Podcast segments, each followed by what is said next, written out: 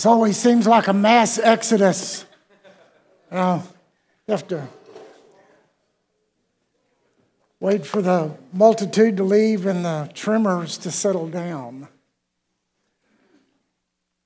Uh, let's go to the Father in prayer. Lord, we come before you and we thank you for loving us. Thank you Thank you for your word. That we have the opportunity to study, we have the opportunity to, to read, and we have the opportunity to know you better and to love you deeper as a result of our study. Father, I thank you in advance for the Holy Spirit who leads us into the truth of your word. Thank you for loving us. And it's in Jesus' name I pray these things. Amen. Uh, tonight we're looking in the minor prophet of Zechariah. About a month ago, maybe five weeks ago, Scott Sutton called and he said, Hey, Morris, what did your schedule look like? Maybe the end of October, the first part of November. Would you be interested in teaching Zechariah? And I was like, Sure, I'd love to.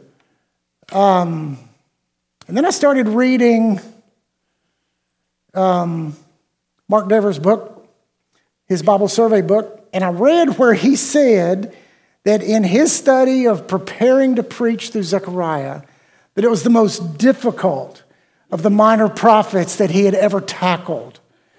And he quoted five or six other biblical scholars who said the same thing. So I picked up my phone and I copied that little passage and I texted that to Scott. I said, Thanks a lot, Scott. And he went, He, he, he. You know. Whether he knew it or not, I don't know. And, you know, it, I didn't feel put upon by any means. I just love, I love teaching. But I tell you what, after Sunday morning, I was feeling a whole lot better about teaching through Zechariah than Greg Fields having preached through Psalm 88. Man, what a study. Um, but then I looked at that and I thought, you know, that's a, Greg, that was, that was a perfect springboard. Psalm 88 was a perfect springboard into Zechariah. You know, because, and as you, in fact, as you were teaching Sunday, as you were preaching Sunday morning, I was reordering my study for tonight, thinking, I got to put this, I got to do this, I got to do this, I got to do this. So it changed everything. So that's not a problem. Thanks. Yeah, I appreciate that. Um, but in, you know, Psalm 88, you know, speaking of the, the people who go through trauma and the loss that they feel and the despair and the despondency that comes from that, that's where the people in the time of Zechariah were. They were there. So, it, again, it was a perfect springboard. Um, now, Zechariah is the longest of the minor prophets with 14 chapters. But you know, in reality, as I looked back over the history that I've, I've taught, you know, on Wednesday nights, uh, this is really probably the most reasonable request that Scott Sutton has ever made of me. Um, because I taught through Deuteronomy in two weeks. I talked through, I talked through Job in two weeks. So Zechariah, 14 chapters, maybe a little easier? No, not at all. But it's, it's, it's a great book. Uh, and I've enjoyed this. I hope you're going to enjoy this study over the next two weeks. Now, I, I thought about several approaches to, to deal with this book. Deborah actually used the, the title, God Gives Second Chances, uh, through, through the study of Zechariah. And I thought, you know, I'm not sure I agree with that. Deborah went on to explain perfectly, I thought, um, citing God's sovereignty and basically saying, I paraphrase, that since God is sovereign, because God is sovereign, He is never surprised by our choices. He's never surprised by what we do. He's never surprised by things that come against us. He knows all of that. And in His sovereignty, the outcome of his kingdom work is always exactly what he intended it to be. So, in reality, what may seem like a second chance to us is simply God's working in his sovereignty through all of those things. And he orchestrates that. How does he do that? I don't have a clue. I wish I could tell you, but I can't. You know, God just reveals that that's what he does. So, it still seems like a second chance, and it kind of sounds like God's given his people a second chance through the the revelation through um, the, the, the, the, preaching, the teaching, the word that he gives through Zechariah. So we're going to kind of go that, that direction. Um, now, first of all, we want to set the context for this prophetic writing from God through Zechariah. Zechariah was called out, and God spoke to him only two months after God spoke through Haggai. Did you recall last, not last week, but two weeks before that, as Scott taught through Haggai? And we'll go back to Haggai 1 1. I want to, I want to set the time here. And it starts off in Haggai 1 1 saying, In the second year of Darius the king, in the sixth month, on the first day of the month.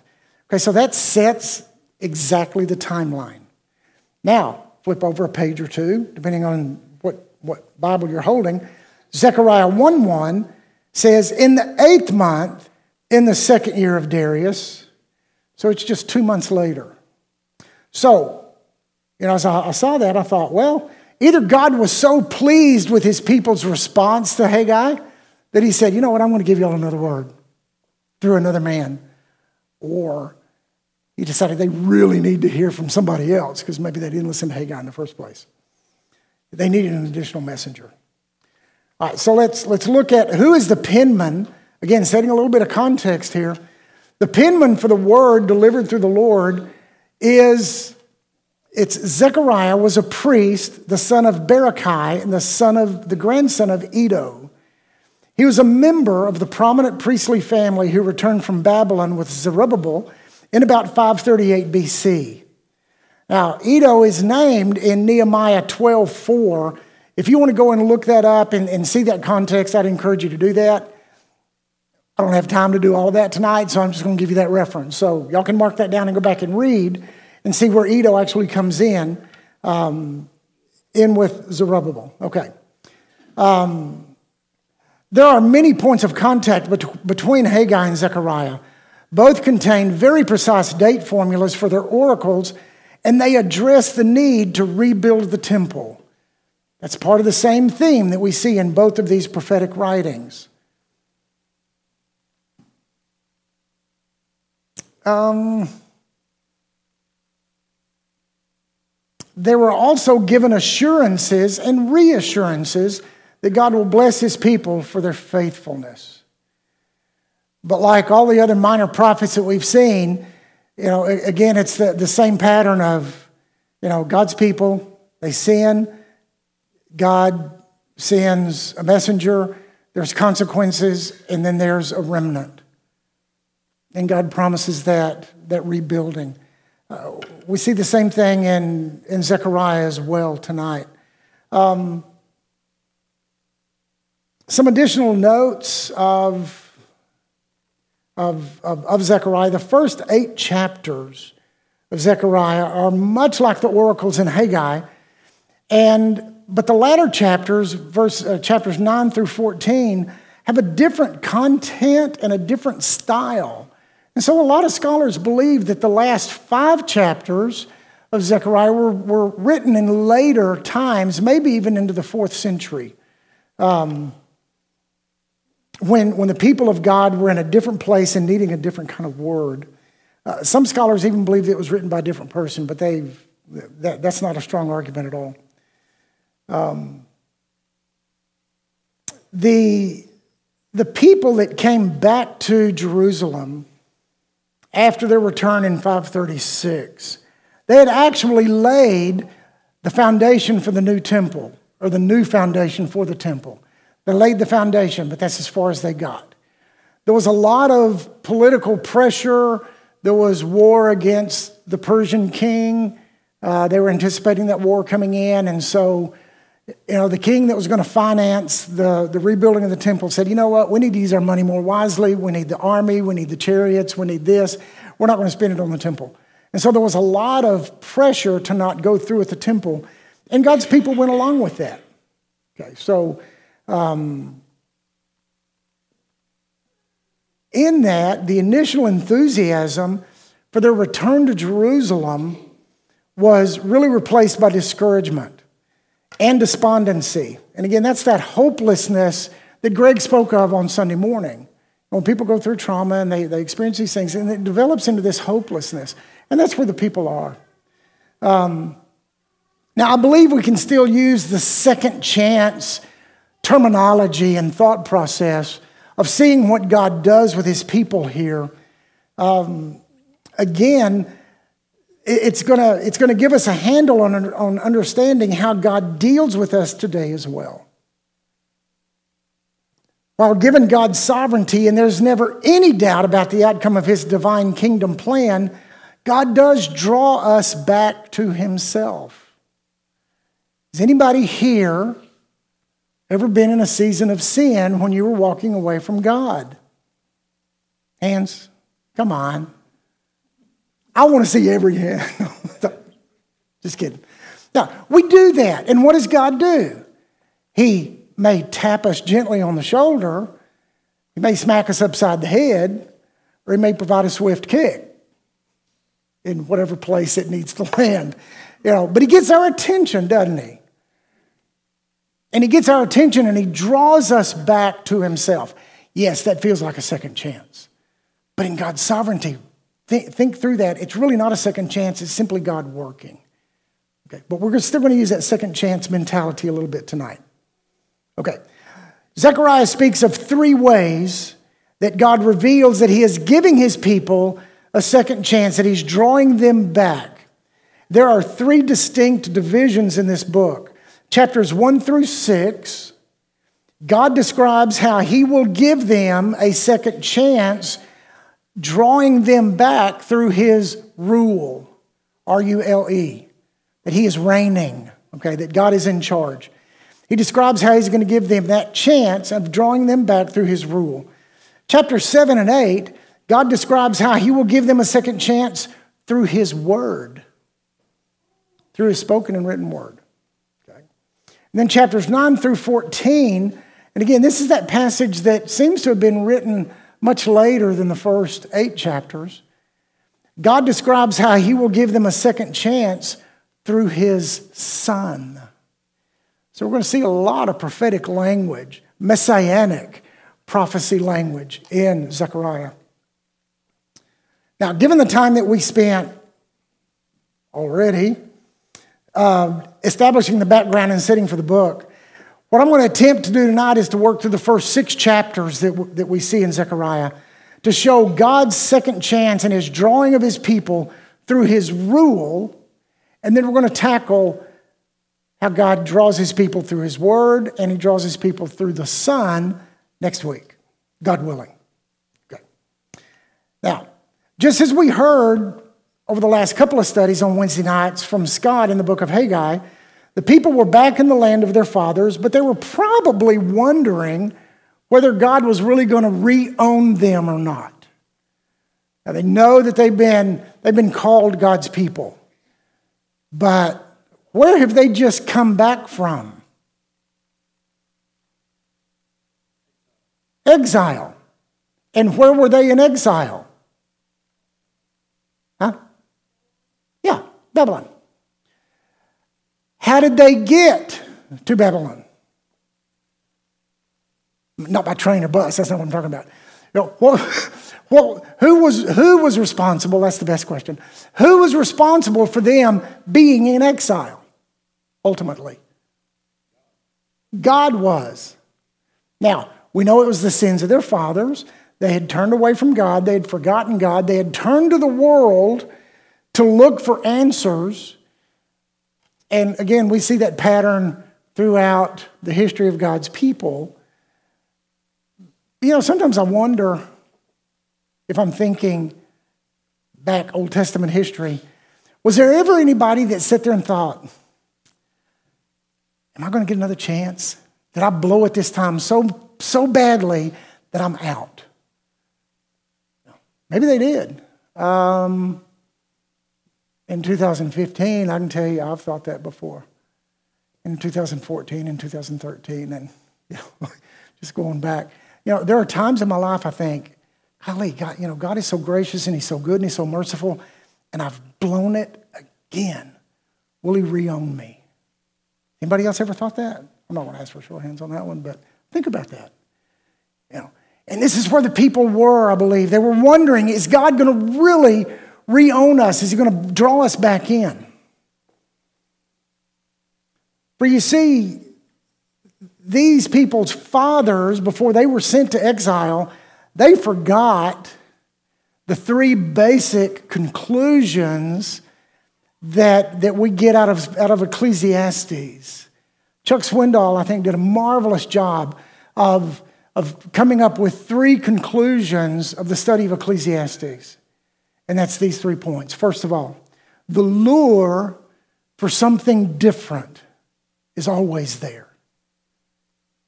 Isn't it? I mean, think about it. In your own life, the lure for something different is always there. There's something always trying to grab your attention. There's always, there's always a hook, you know, that's going to pull us in one direction or the other. That lure is very, very real, and it's always there. The things of the world present themselves in flashy, bright colors, and I won't go to the other extreme of where it goes, but you know where it always goes. It, it always gets your attention. The second conclusion from Ecclesiastes is the lure for something different is always strong. Think about that. You know, the, the, the lure, when, when something of the world presents itself, it's never this little weak argument. It's not something that you can, on your own, just blink and it's gone. You know, that lure for something different is always strong it's constantly tugging at us. Okay. And then the third conclusion of Ecclesiastes, according to Swindoll, if we pursue that which is different apart from God, will be destroyed. Okay. And that's what happened to God's people. That's what led them into exile. They forgot God. They turned away from God. They looked for that something different. They pursued that which was different apart from God, and it led them into exile. So their question may well, may well have been Is God really going to give us a second chance? Yes, we're back in Jerusalem. Is He going to give us a second chance? And maybe after hearing Haggai, of, I mean, they, they really kind of got blistered if you think about it. Why haven't you rebuilt my temple? Okay. And then Zechariah comes two months later and presents the same message. And they may be sitting there going, Whoa, will we really have the opportunity for God to reown us in this as His people? And it sounds like that God may just do that. Let's look in Zechariah, and we're going to read the first six verses of chapter 1. Zechariah 1, verses 1 through 6. In the eighth month, in the second year of Darius, the word of the Lord came to the prophet Zechariah, the son of Berechiah son of Iddo, saying, The Lord was very angry with your fathers. Therefore say to them, Thus declares the Lord of hosts Return to me, says the Lord of hosts, and I will return to you, says the Lord of hosts. Do not be like your fathers, to whom the former prophets cried out. Thus says the Lord of hosts Return from your evil ways and from your evil deeds. But they did not hear or pay attention to me, declares the Lord. Your fathers, where are they? And the prophets, do they live forever? But my words and my statutes, which I commanded my servants, the prophets, did they not overtake your fathers? So they repented and said, As the Lord of hosts purposed to deal with us for our ways and deeds, so has he dealt with us. The prevalent imperative from God here in this passage is quite clear. You can put it in all capital letters in bold print, underline it, and make it italics if you want to. But the imperative is return to me. God very clearly tells them. This seems to imply that God is giving them a second chance. But again, knowing God's sovereignty and, and his design, he already knew what was going to happen, and he knows that they're going to return. At least the remnant will. God is giving them that opportunity as He draws them back. He is reowning them as His people. And that's a real blessing when we think about it. Um, now, The first six chapters, we're going to look at this tonight. We'll get through it one way or the other. the first six chapters we're going to look at tonight are a series of eight different visions. Now, standing alone, and, and I remember, you know, I know I've read Zechariah at some point. It doesn't really stand out in my memory, but I do remember the visions going, huh? no, no uh, okay. It means something, but I'm going to move on to something else that I can understand. Standing alone, standing alone, these visions can be very difficult to understand, but taken collectively and look at them at the package that God pr- provided through Zechariah, they do make sense and they come they clearly make a point. Now the eight visions and divisions are as follows. If you're taking notes, eh, your Bible probably has these divisions in there anyway. But the first vision is the man among the myrtle trees. That's chapter 1, verses 8 through 17. And we're not going to take time to read all of these visions tonight, but I want you to know what they are. The second vision is the four horns and the four craftsmen. That's chapter 1, verses 18 through 21. The third vision is a man with a measuring line. That's chapter 2. The fourth vision is the clean garments for the high priest. That's chapter 3. The fifth vision is the gold lampstand and the two olive trees. That's chapter 4. The sixth vision is the flying scroll. That's in chapter 5, verses 1 through 4. The seventh vision is the woman in the basket. That's chapter 5, verses 5 through 11. And then the eighth vision is the four chariots. And that's chapter 6, verses 1 through 8. Now, Hebrew writing, like English writing, oftentimes will it'll start the story and it'll build and the climactic end of the story comes at the very end and, and, and you see the point that god is making um, in this particular passage and in many hebrew writings we see a different pattern where the climax of the story comes in the middle it builds up you see the climax of the story, and then there's an explanation and a, maybe a fulfillment of, of what that climactic event was. And that's what's happening in these visions. So if you go through the visions with that understanding, it builds up, there's the climax, and then there's the, the resolution of that after. And that's what these eight visions look like. Um, chapters three and four, this is the fourth and fifth vision, right in the middle. Okay? The vision number four and vision number five are very clear pictures and a vision of the Messiah. Okay, so anytime you have any kind of, of, of message or writing about the Messiah, guess what the climax is? The Messiah. But here it's in the middle. Okay. Dever points out that chapters three and four and, and, and particularly in Vision 4, the clean garments are for the high priest. The high priest at that time was Joshua, was covered in the filth of the sins of his people and must be cleansed. But let's look in Zechariah 3. We're going to look at a little bit of this, uh, of this particular vision. Verses 8 through 10. Here God says through Zechariah, Hear now, Joshua the high priest you and your friends who sit before you, for they are men who are a sign. Behold, I will bring my servant the branch. For behold, on the stone that I have set before Joshua, on a single stone with seven eyes, I will engrave its inscription, declares the Lord of hosts. I will remove the iniquity of this land in a single day. In that day, declares the Lord of hosts, every one of you will invite his neighbor to come under his vine and under his fig tree. Look back at the end of verse 8. Does the end of that verse sound vaguely familiar? The branch. Where have we heard the branch? Two weeks ago, Ben preaching through Isaiah 4 spoke of the branch. Sunday, this past Sunday morning, Greg in Psalm 88 spoke of the branch. I didn't even know that was in there. You know, and I'd been studying Zechariah and the branch was there, and then Greg read and I was like, oh, wait, whoa. That was one of those, wait a minute, made some notes. In fact, I turned to another page and made some notes for that for tonight. Um, and,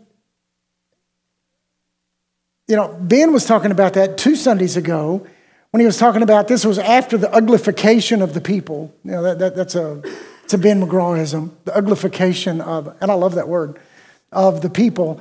God provided the branch, the one who can cleanse and restore. And we know who the branch is. Who is the branch? Yeah, Jesus. I mean, that's the basic good old Sunday morning, Sunday school answer Jesus. I mean, that's, that's always the answer.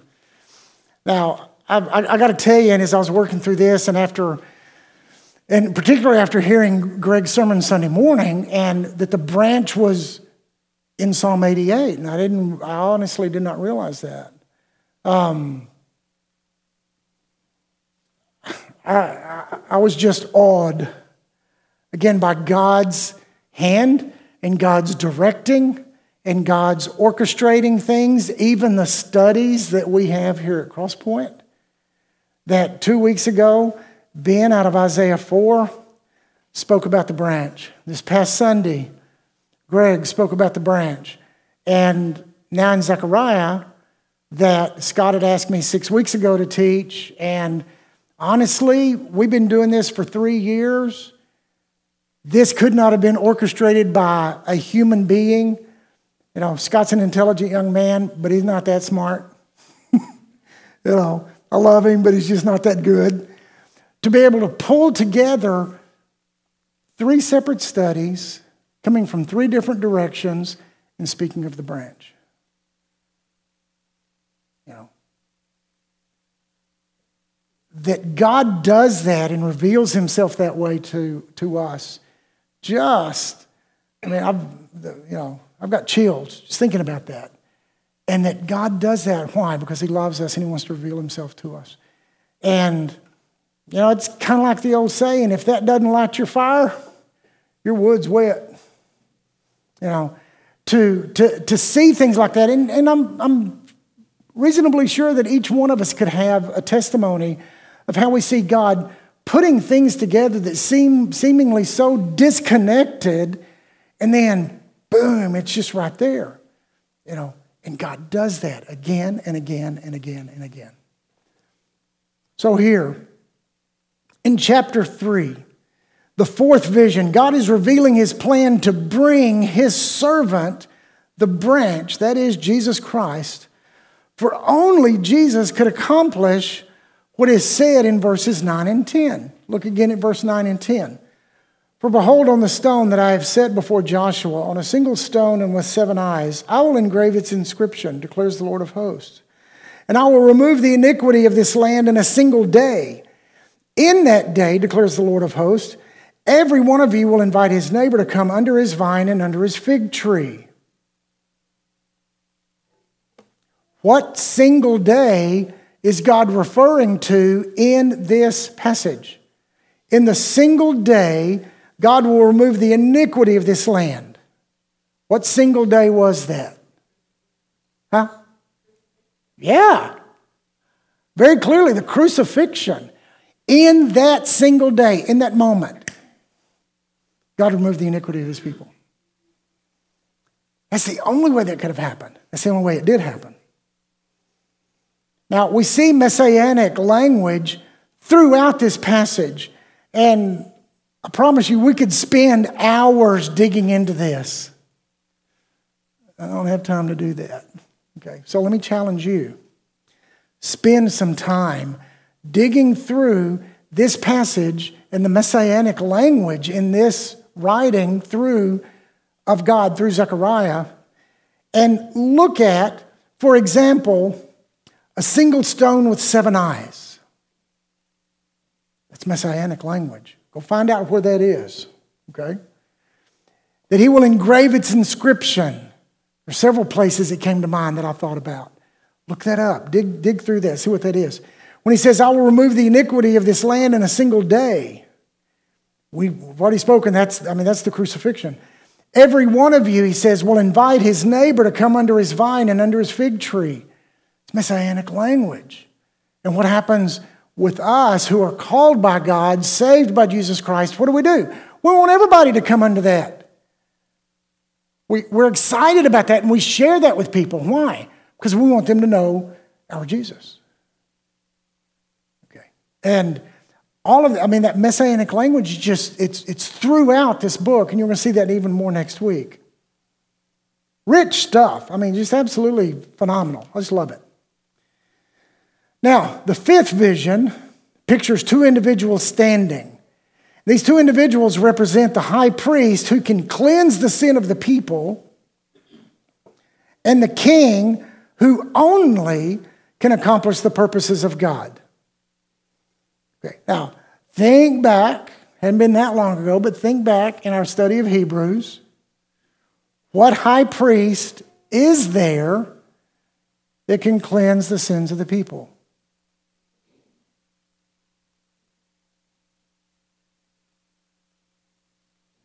Yeah, Jesus. Alex looked up and he's like, Jesus? Thought he knew the answer. Yeah, the, the better high priest. Okay, we see through Hebrews that Jesus is the better high priest. He's even stronger language, the only high priest, the perfect high priest. And that's who Jesus is. So, again, we see messianic language here. And what king can accomplish the purposes of God perfectly? Jesus, the King of Kings, the Lord of Lords. And so, again, the two figures with the lampstand, it's, it's Jesus as the high priest, Jesus is the king. Now, Deborah then directs our attention to the remainder of the visions. Again, visions four and five point to the Messiah. That's the climax of the story. But we need to get there from the beginning and go somewhere with the end. And, he do, and God does this so sweetly. Um, visions 1 and 8, the beginning vision and the end vision, reveal the four horses going through the earth proclaiming peace. In the first vision, the horses, the horses are going through proclaiming the peace of the people before God judges the nations. Okay, so there is peace before God judges the nations. The eighth vision speaks of the peace that exists following the coming of the Messiah. It's the peace that we live in, that we will live in for all eternity. Okay. Visions two and three together show God winning victories over his people's enemies while protecting his people who lived among them. All right, so think about this. Vision one is the horses going through and proclaiming peace in the nations before God passed judgment on the nations. He passed judgment on the nations, there's no longer peace. And then visions two and three talk about God going through and destroying the enemies of his people and the enemies that the people lived among in exile and even after exile when they were and the world is just around. Now, vision 6 and 7, when 04 and 5 were about the Messiah, vision 6 and 7 show God purging his people of their sin. So, vision 1 is the peace prior to God bringing down his judgment on the nations. Visions 2 and 3 are, are the, the, his people's enemies being destroyed, conquered by God. Vision 4 and 5 is the Messiah. Vision 6 and 7 is God cleansing his people of their sin. And then vision 8 is the peace that we live in under Christ, under our Messiah, under our perfect high priest, under the King of Kings.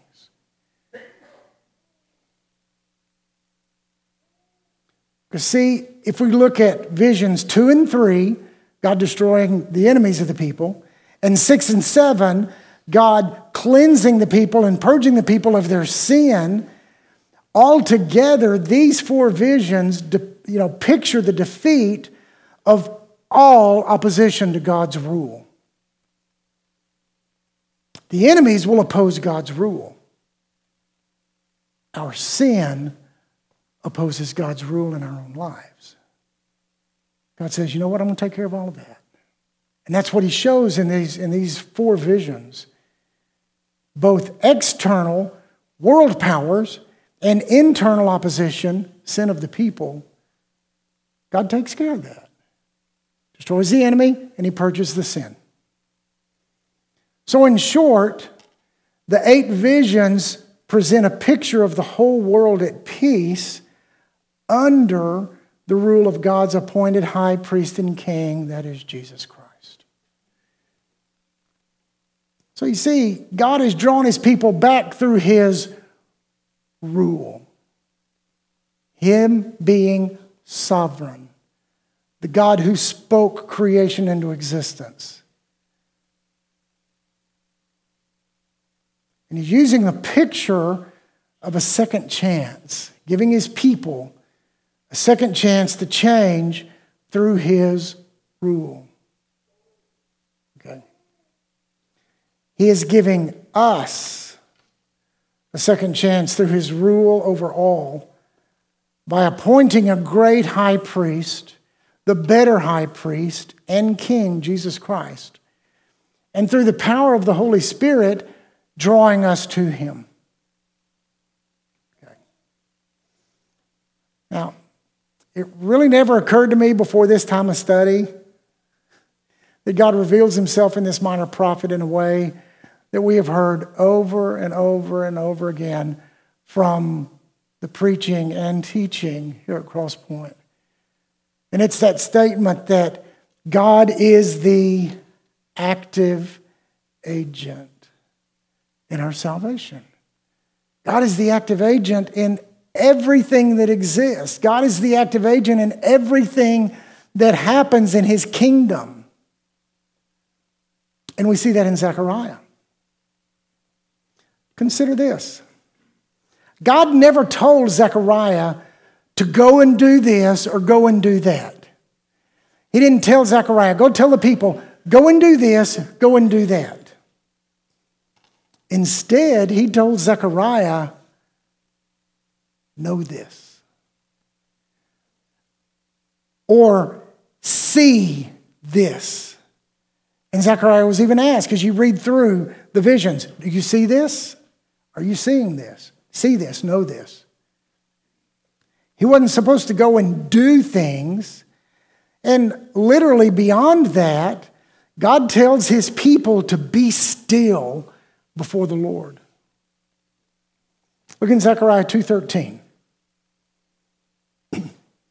Be silent, all flesh, before the Lord, for he has roused himself from his holy dwelling.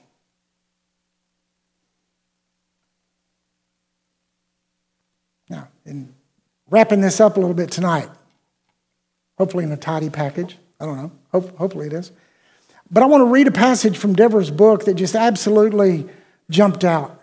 And it summarizes God's rule so clearly yeah, I could have rewritten and paraphrased it, and it would have kind of said the same thing, but I might as well just give Deborah credit for writing it. So I'm just going to do that. So let me just read this. He says, We are not lectured to by God about what we should be doing or not doing. Not a bunch of rules or hoops to jump through. No, we are shown what God is going to do.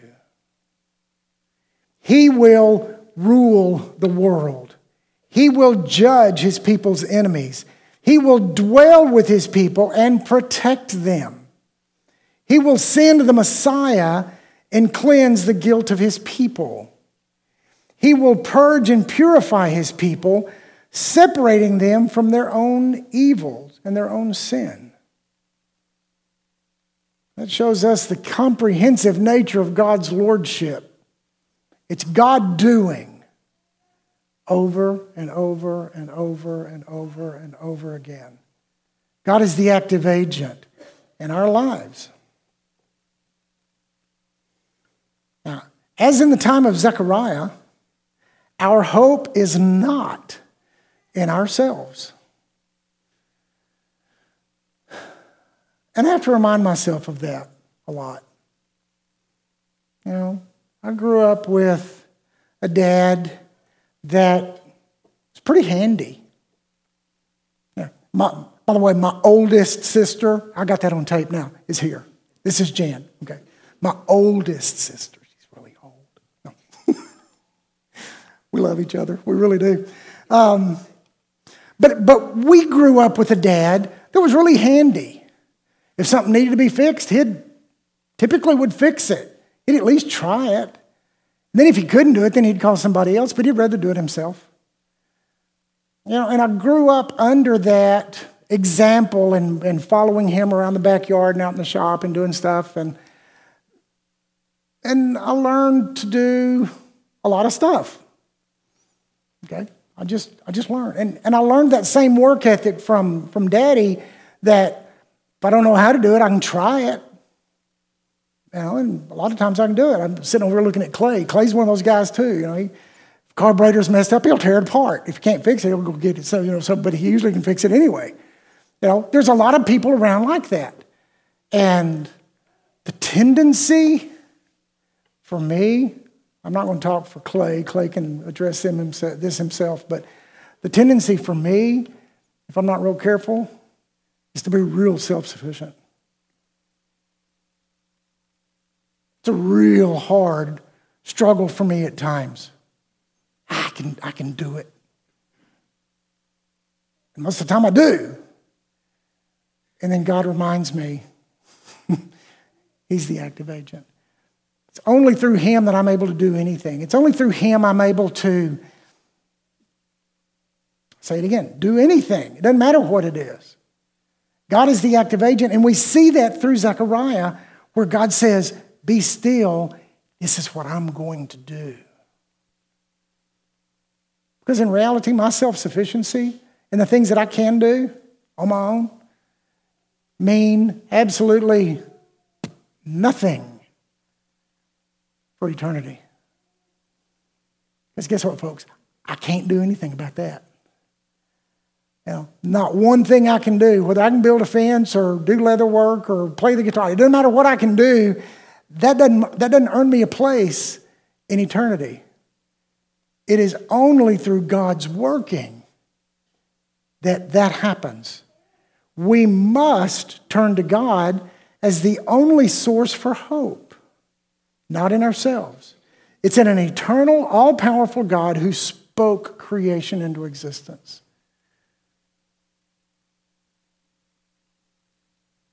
You know what? That's great news. Because if, if I'm going to depend on anyone, honestly, I'd rather depend on someone who could do something like speaking creation into existence rather than me that fumbles and falls and gets tired, and the retaining wall has a bow in it, and I don't care because I'm not going to go back and redo it. It's, you know, and it's hopefully hidden so that nobody ever sees it. But, you know, our hope has to be in God. And that is great news.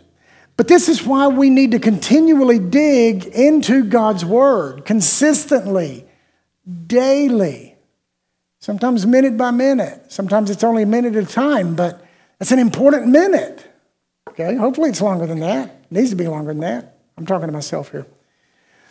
And even when it's eight visions found in, yeah, the longest minor prophet, but still a minor prophet, that as you look at those visions, you're like, really? A woman in a basket? What? You know, by themselves, they don't seem much. But when you take them collectively and you see what God is doing, we see that uh, everything in God's Word, everything spoken, is all true and centered on God. And if we want to have any hope in what appears to be hopeless circumstances, we must turn to this God who is the only source for hope. And that's the good news. That's the good news that we have in Zechariah. It's only through God that we can have that. Now, what is our part in all of this? We know that God's going to do all these things. He said what He's going to do. He tells us to be still But what was the imperative we started with? What was God's imperative to his people? Return to me. So, what is our part in Greenville, Texas in 2015? Return to God. That's what our part is. God does the rest. And that's good news. Again, let me close with Zechariah 1 3. Therefore, say to them, Thus declares the Lord of hosts, Return to me, says the Lord of hosts, and I will return to you, says the Lord of hosts. Let's pray. Father, we thank you for your revealed word. Father, thank you for loving us in such a way that you would send your Son to provide a way for redemption to a hard headed, stiff necked, hard hearted people. And through the power of the Holy Spirit, our hearts are prepared. And that fertile soil is there for the seed that's planted of the gospel to grow and produce. Father, that's our story. That's who we are. But we are that because of you. Father, you are the active agent in that. Father, I thank you for the opportunity we have to dig into your word. And again, I thank you, Holy Spirit, for leading us into the truth of the word so that we can have a bearing, we can have an understanding, we can have a hook to hang something on for our lives. And not just our lives, but the lives that we come in contact with tomorrow, Friday and Saturday, and next Tuesday, and next Thursday, and six months from now. When someone comes in our pathway who is despondent and despairing because of their trauma, and we can listen, we can talk, we can pray with them, we can encourage them to look to you. Because you are the active agent, and you are the only hope that we have in this world. Father, I thank you for those who are here tonight. I pray a very special blessing on each one here, each family unit in our, in our fellowship. Father, for any guests that are here, Father, I pray a very rich blessing on their lives as well. Father, it's my prayer that you will be honored and glorified and that we give you praise for who you are as well as for what you do. And it's in Jesus' name I pray these things. Amen. All right, y'all dismissed.